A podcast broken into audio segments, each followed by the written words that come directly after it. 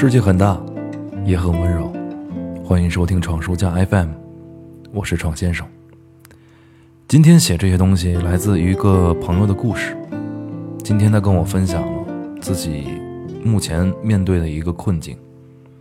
在自己所在的公司有一个同事人很好，但是因为工作能力确实不太行，大领导有意无意的暗示我的朋友，试图劝说这位同事自动离职。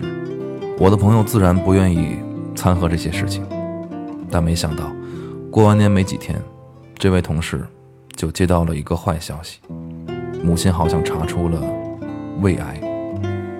他跟我说，无法想象同事回来之后听到“你今天可以走了”这句话的时候，会是什么样的表情。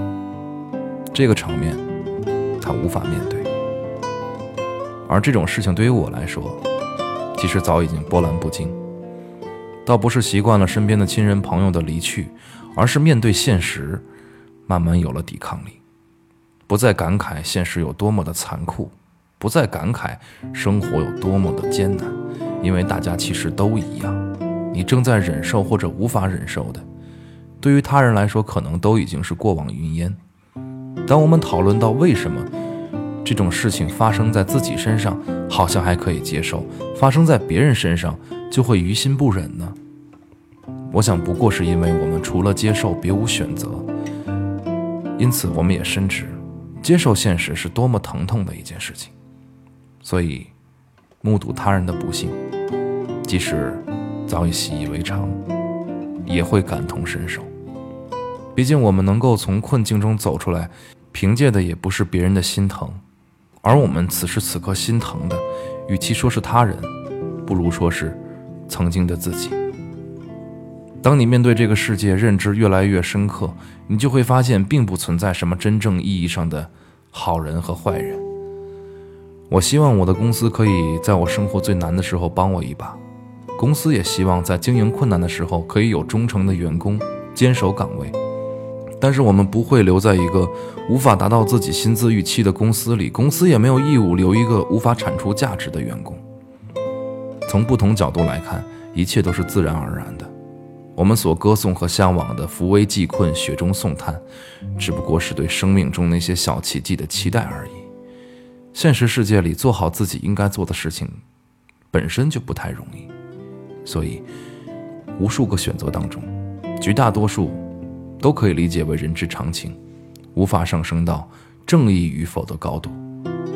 当你认清这一点，在孤立无援的时候，我们就可以告诉自己：想要重新站起来，本来这就是你一个人的事情。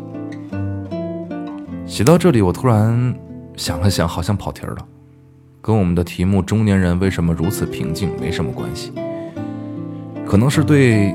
自己未来的一种预期吧，习惯了身边的亲人朋友慢慢离去，习惯了一个人肩负起整个家庭的重担，习惯了身边出现一批又一批朝气蓬勃、有能力出众的新人，习惯了自己日渐衰退的精力和体力，但此时此刻依然可以对家人、对朋友露出一个温和的微笑，这是此时此刻我们无法想象的事情。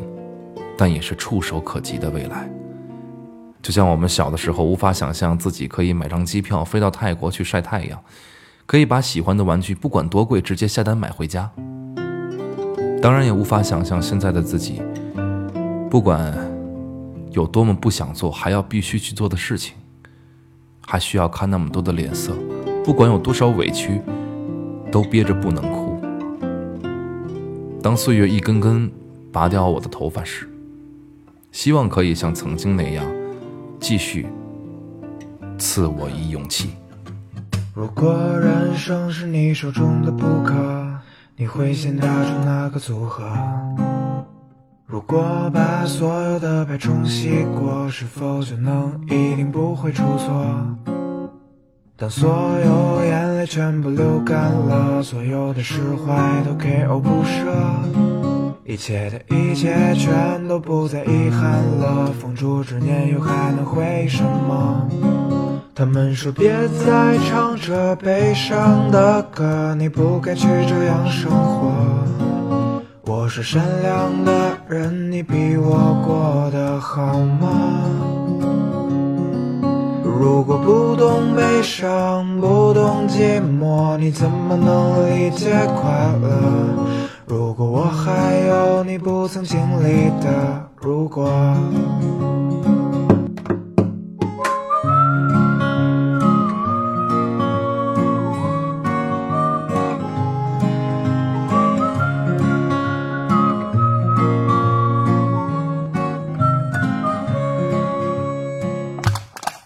为什么过了冬天才有春天呢？为什么诗歌要有起承转合？